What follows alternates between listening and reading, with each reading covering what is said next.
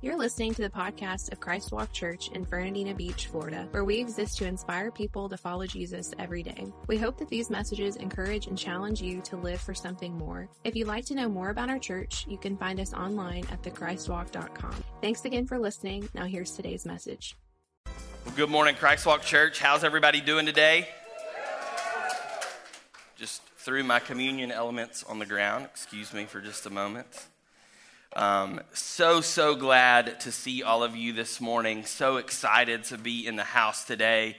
Um, looking forward to today's message and sharing um, with you what God has placed on my heart. Today, we're wrapping up a series um, that we've been in for, this is now week number six, called Not Feeling It where we've spent the last several weeks talking about how we handle those seasons in our life, those situations that we come up against from time to time where it seems like God is nowhere to be found. And we've been talking about the reasons behind those seasons, what our response to those kinds of situations should be, and what the Bible has to say about it all. All the way back six weeks ago in part one, we took a look at Psalm 88 and talked about how even when we don't feel God, we can remain faithful because God is faithful. In part two, we looked at John 6 and we talked about how following Jesus may not always be easy, but it is and will be always worth it. Part three, we looked at Romans chapter seven. We talked about three relationships that we need to lean into in the midst of a not feeling it season our relationship with the Word of God, our relationship with the Spirit of God, and our relationship with the people of God. In part four, we were in Philippians chapter three, and we talked about how no matter what life brings our way, we just have to keep swimming. And then last week, we took a look at Psalm 24, and we talked about how when we open ourselves to generosity and servanthood, those, those serve as the keys that unlock the door to us being able to access God's presence in our lives. And if you missed any of those messages, I would highly encourage you to go back um, on our podcast, or on our YouTube channel, and check those out. Um, and we're closing out this series today, and we're going to be in Paul's letter to the church in Rome. So, Romans uh, chapter 8. So, if you got your Bible uh, or a smart device, you can turn with me or swipe with me, and we'll land there. Romans chapter 8, um, beginning with verse 28 in just a moment. Um, I can remember as a kid uh, going to the grocery store with my mom, and when we would stand in the checkout line, um, I would be fascinated by all of the magazines on the rack there in, in the checkout line. And the things that caught my attention um, most were probably the tabloids especially maybe, you know, the National Enquirer, because even at the age of seven or eight years old, inquiring minds still wanted to know. Who knows what I'm talking about this morning? Um, I would see those tabloids, and, and um, you know, I was, I was old enough to where I, I'd started being able to read, and I would look at them, and I would look at the pictures, and I would read the headlines, and even, you know, as a young, as a young boy, I would look, and I would go, is this real? You know? Like is is that did she really give birth to an alien baby? You know it's like those are the things that i was thinking. The the reports the the headlines on you know all of those tabloid kind of papers um, they seemed crazy and outlandish. And even as a young person, um, and still today, when, when I see those, you know, in the grocery store from time to time, it, it just doesn't make sense. And it, and it caused my mind to wonder to a couple different places. Number one is why is this happening? If, if this story, if this is if this is real, why why is it happening? And then how is it even possible?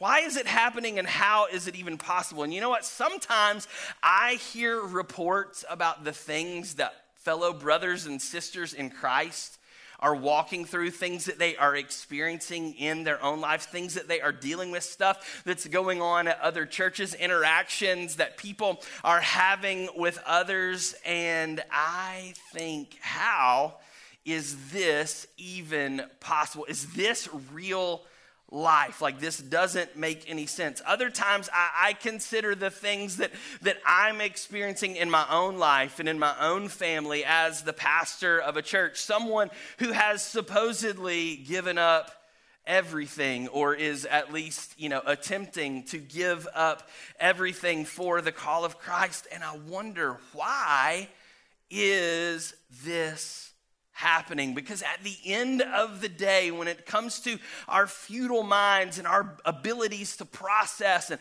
kind of wrap our heads around the things that we experience in this life, it just doesn't seem to make sense. It doesn't seem to make sense. And then Paul comes on the scene and, and, and he writes in, in Romans chapter 8, one of the most incredible chapters in all of the scriptures.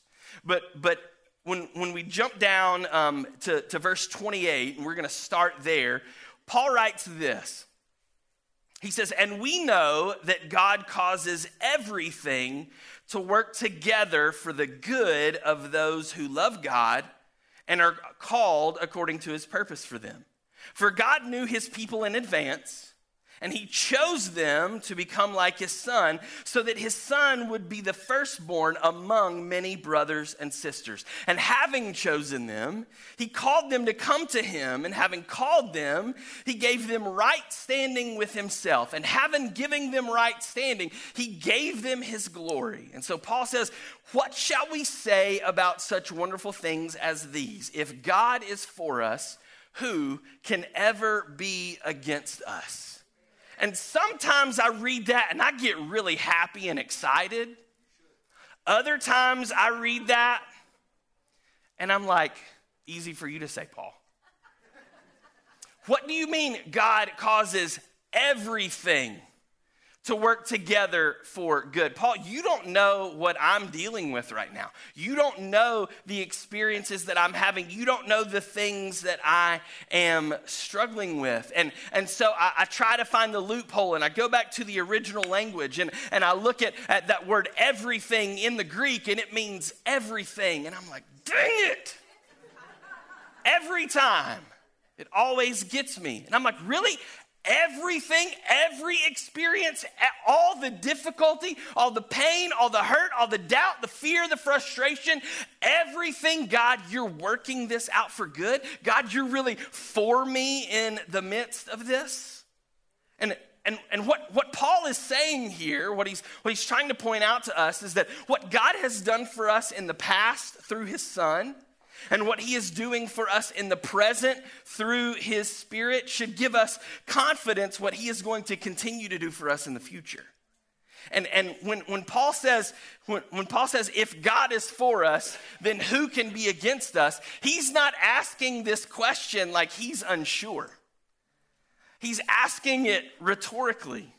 And, and I don't know about you though, but, but sometimes when I, when I read this passage and, and I, I hear what Paul is saying, I think, you know, God may be for me, but it sure does seem like there's an awful lot of stuff that's going against me. And, and then my man Warren Wiersbe, you guys know I, I like, I love to, to read his commentaries and get his insights on the scripture. And he's always challenging me. He, he said this he said, How can Christians ever be discouraged and frustrated when we already share the glory of God? Our suffering today only guarantees that much more glory when Jesus Christ returns.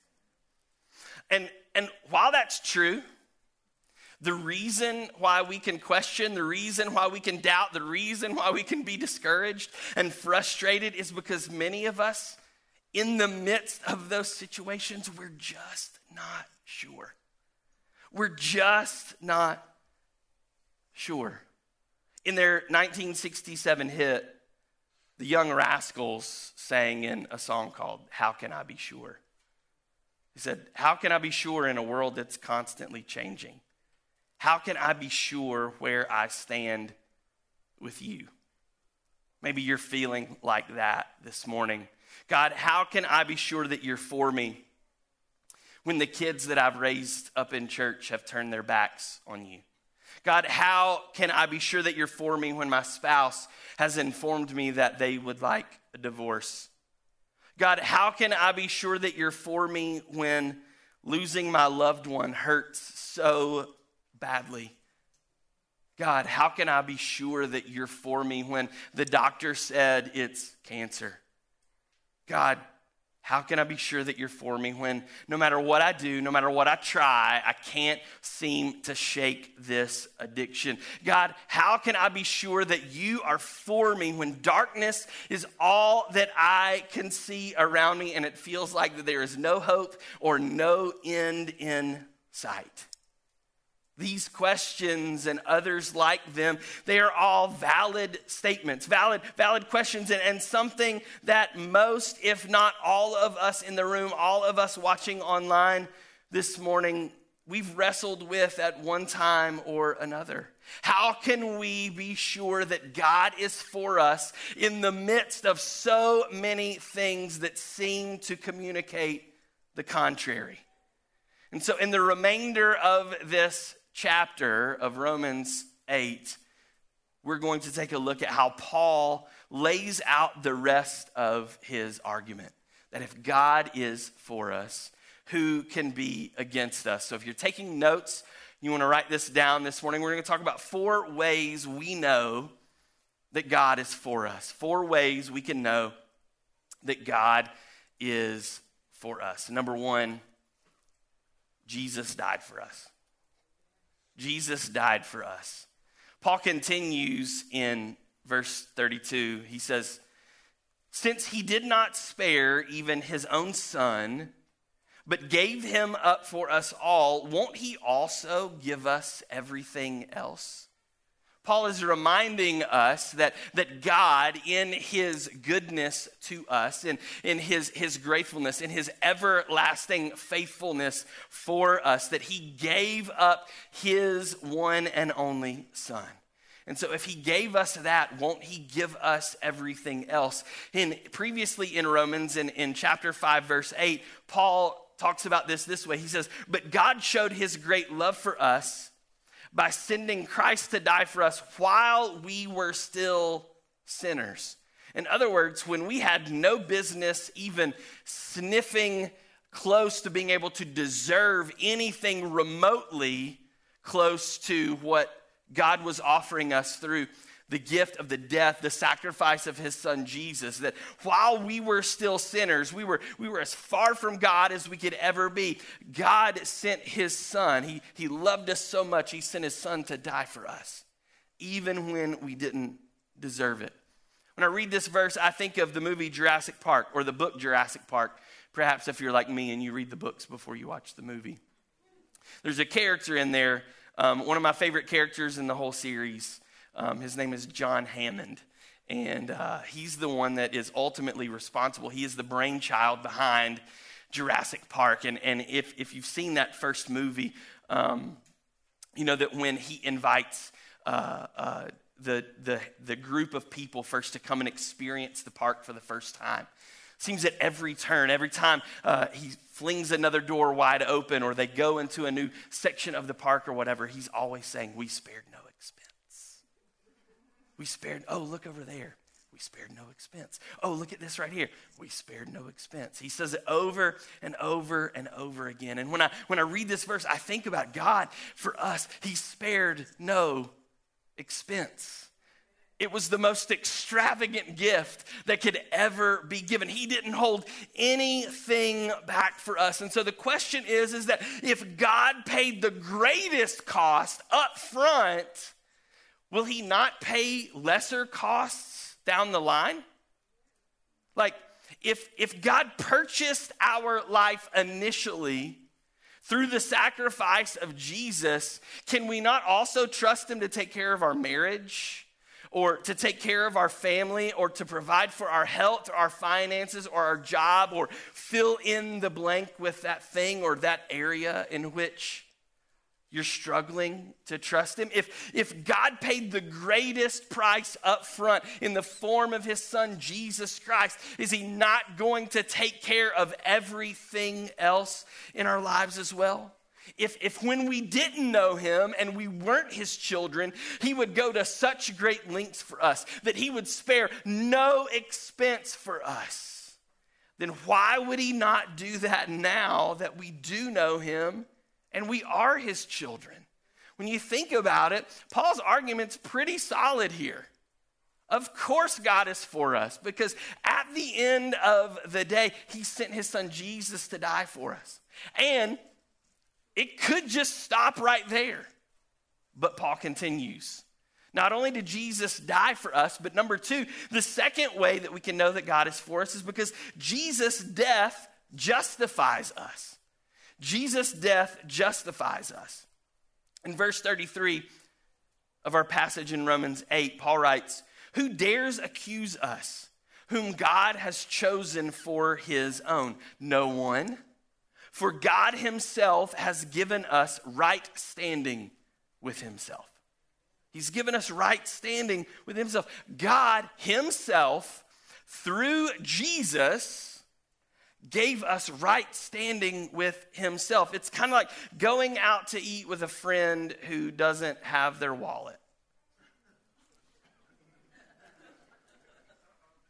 Or maybe it's like that Applebee's on a date night, the Bourbon Street shake, or Bourbon Street steak and the Oreo shake, whipped cream on the top, two, two straws, one check. Girl, I got you.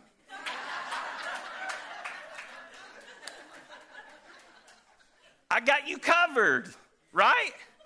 I've got you. I'll take care of the bill. I've, it's okay. I've got it. See, we what happens is, is when, when we go out on that date or, or when we show up at the restaurant and our buddy doesn't have their wallet and we say, It's okay, I've got it. I've got you covered. We pay for what they were unable to pay for, we provide the things that they couldn't.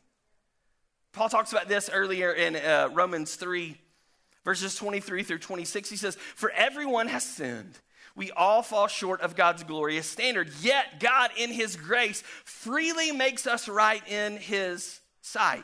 He did this through Christ Jesus when He freed us from the penalty of our sins. For God presented Jesus as the sacrifice for sin. People are made right with God when they believe that Jesus sacrificed His life, shedding His blood. The sacrifice shows that God was being fair when he held back and did not punish those who sinned in times past. For he was looking ahead and including them in what he would do in this present time. God did this to demonstrate his righteousness, for he himself is fair and just, and he makes sinners right in his sight when they believe in Jesus. We didn't have righteousness and there was no way that we could get it. There was no way that we could provide it for ourselves. And Jesus said, That's okay, I got you covered. And He provided righteousness for us through his sacrifice on the cross. Now, now make no mistake, this does not excuse, ignore, or endorse our sin. The penalty for our sin still exists, but Jesus covered us by paying the penalty that you and I deserved. When he went to the cross, he took the penalty and he said, I've got you covered with my blood. And so now when the Father looks at us, he no longer sees us in our sin. Instead, he sees us as righteous because we are covered under the blood of the sacrificial lamb of Jesus Christ, we are justified by our faith. That when we believe in Jesus, we come under that cleansing flow of blood of the sacrificial lamb, and we are made right in God's sight. He no longer sees us for who we are, these sinful, depraved human beings. He sees us through the lens of his son, Jesus Christ, and he can't find any wrong in us.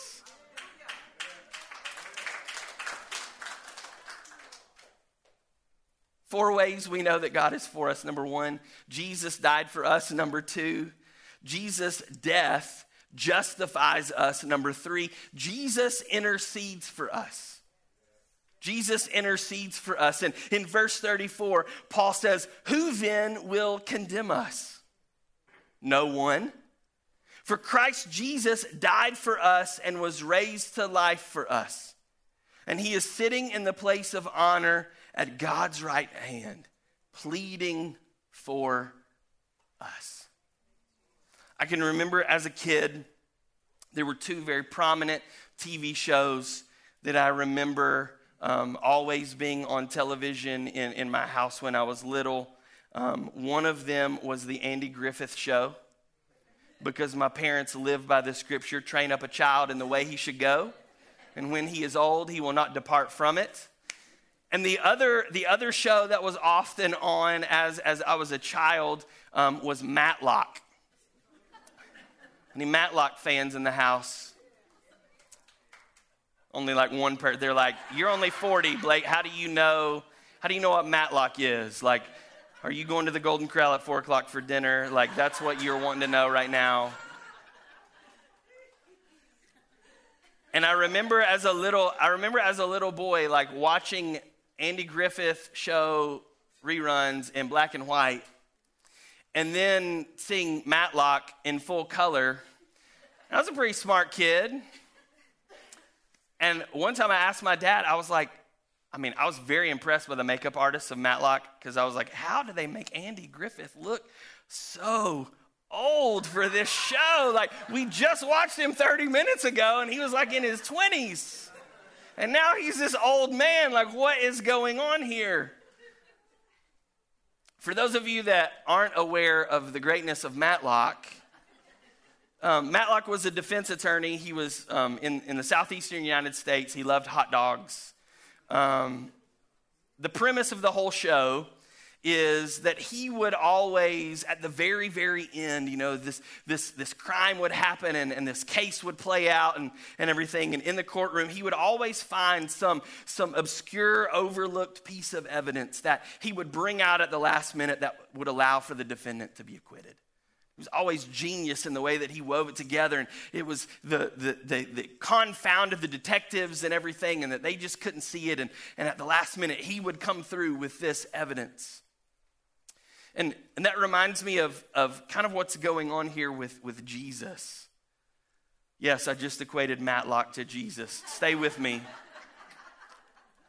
1 Timothy 2 5 and 6, Paul writes this. He says, For there is one God and one mediator who can reconcile God and humanity. It's the man Jesus Christ. He gave his life to purchase freedom for everyone. And later in, in Hebrews chapter 7, verse 25, which even though we're not sure of who the author is, we think this is probably likely Paul, or, or maybe Paul was the one who, who dictated it and someone else wrote it. Therefore, Jesus is able once and forever to save those who God uh, to save those who come to God through him. He lives forever to intercede with God on their behalf. And in the scriptures, Satan, he is called the accuser of the brethren or the accuser of the believers. He is constantly pointing out our sin. He's constantly pointing out, he's reminding us of that test that we cheated on in the third grade. Or that movie we watched in middle school after our parents told us not to or that relationship that we were in in college that didn't honor God, or that time we gave the finger to the car that cut us off in traffic, or the time that we yelled at our kids because they were running late for school, or the evil thoughts we thought toward our boss when he asked us to come in and work over the weekend, or whatever, you name it. Satan's constantly reminding us of those things. Hey, do you remember when you did this? Do you remember when you did that? Do you remember that? Do you remember that? Do you remember this? And just constantly bringing those things up. And he's even bringing them up to God. Hey, this person over here, did you see what he's like the biggest tattletale ever? Did you see what they did? Do you remember what they did? And he's never allowing us to live down those things. But Jesus comes in like our defense lawyer he swoops in like Matlock at the last minute. He says, Your Honor, I object. Because every time Satan points the finger at our sin, Jesus, our defense lawyer, stands up and just points the finger at the cross. And he says, That is the only evidence that is needed. That's it.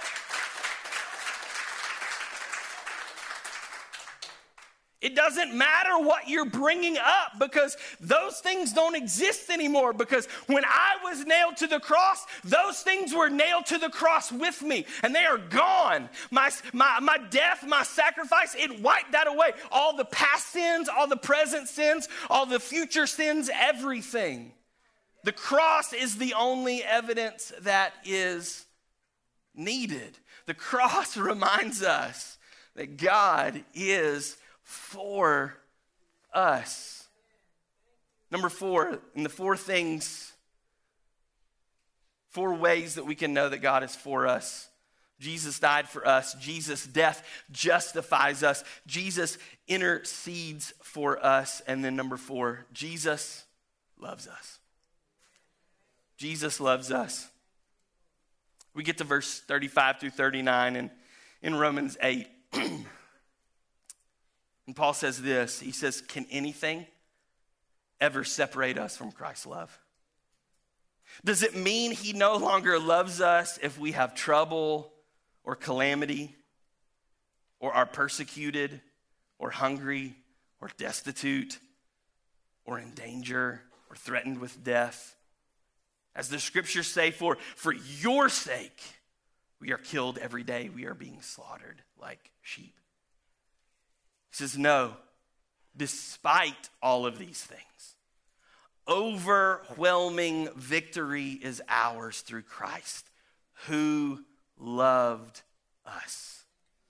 And I am convinced that nothing can ever separate us from God's love. Neither death nor life, neither angels nor demons, neither our fears for today or our worries about tomorrow, not even the powers of hell, can separate us from God's love. No power in the sky above or in the earth below. Indeed, nothing in all creation will ever be able to separate us from the love of God that is revealed in Christ Jesus our Lord. Notice that Paul doesn't say, I think there's nothing that can separate us from God's love. I'm, I'm fairly certain that there's nothing that can separate us from God's love. It's, it's not perhaps, it's not, it's not maybe there's nothing that can separate us from God's love. No, Paul's words, his attitude, his mindset it is emphatically, I am convinced that the evidence is overwhelming. That, that he, he's considered all the options, he's examined all of the variables, he has heard all of the arguments. Paul has looked at this thing eh, from every side and he's dug into it and, and, and, and paul, paul knows what they say whoever they are. They say that the proof is in the pudding. And when paul takes a big old taste of that pudding he says there's only one conclusion that you and i can arrive at is that no matter the situation no matter the circumstance, no matter the extremes on the spectrum, there is only one logical conclusion, and that is that Jesus just loves us. Period. That's it. Yeah, but how can we be sure? How can we be sure? It all comes back to that song that a lot of us learned as a kid in Sunday school. Jesus loves me, this I know. For the Bible tells me so. That's all we need right there. Everything we ever needed, we learned as a kid in Sunday school. Jesus loves me, this I know, for the Bible tells me. So the Bible tells me that Jesus died for me. The Bible tells me that, that Jesus' death has justified me and made me righteous before the Father. The, the Bible tells me that, that Jesus is, even as we speak, that he's pleading and interceding on our behalf with the Father. Face it. Jesus loves you, and there's nothing you can do about it. Not one thing. Not one thing. Jesus loves you, and there is nothing that you can do about it. In 1 John 3:16, not John 3:16, 1 John 3:16.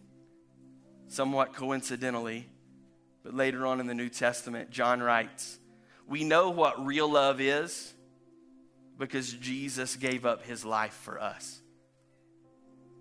we know what real love is because Jesus gave up his life for us. And here's the truth that I came to tell somebody today. The thing that I hope that you'll take away from all of this is that the circumstances of our situation do not negate the support of our Savior. The circumstances of our situation do not negate the support of our Savior.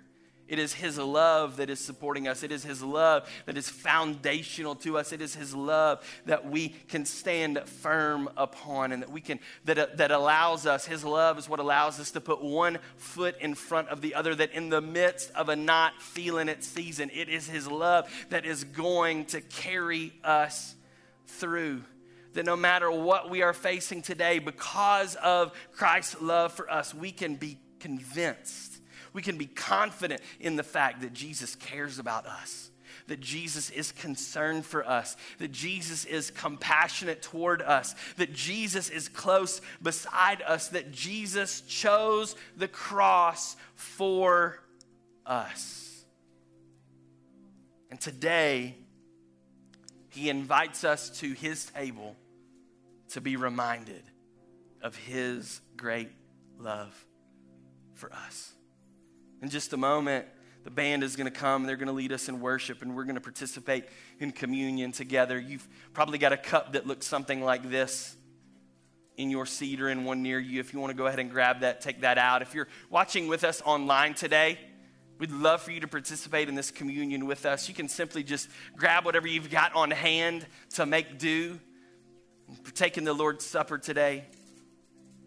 And if you're here this morning, you're watching with us today online, and you've never responded to Christ's love for you, you've never made the official decision to enter into a covenant relationship with Him so that you can walk in the confidence of His love each and every day, no matter the circumstances that you are experiencing.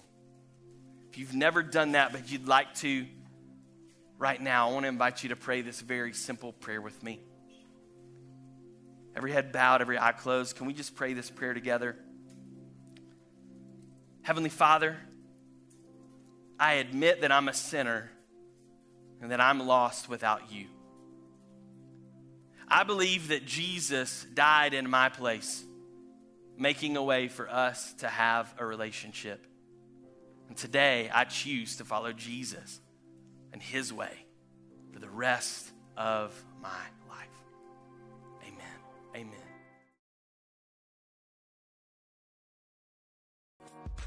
We hope you enjoyed this episode of the Christ Walk Church podcast. Don't forget to subscribe so you don't miss out on future episodes. To find out more information about Christ Walk Church, including our service times, how to connect with us on social media, and the ministry opportunities we have for you and your family, simply visit our website at thechristwalk.com. Thanks again for listening, and don't forget, because of Jesus, the best is yet to come.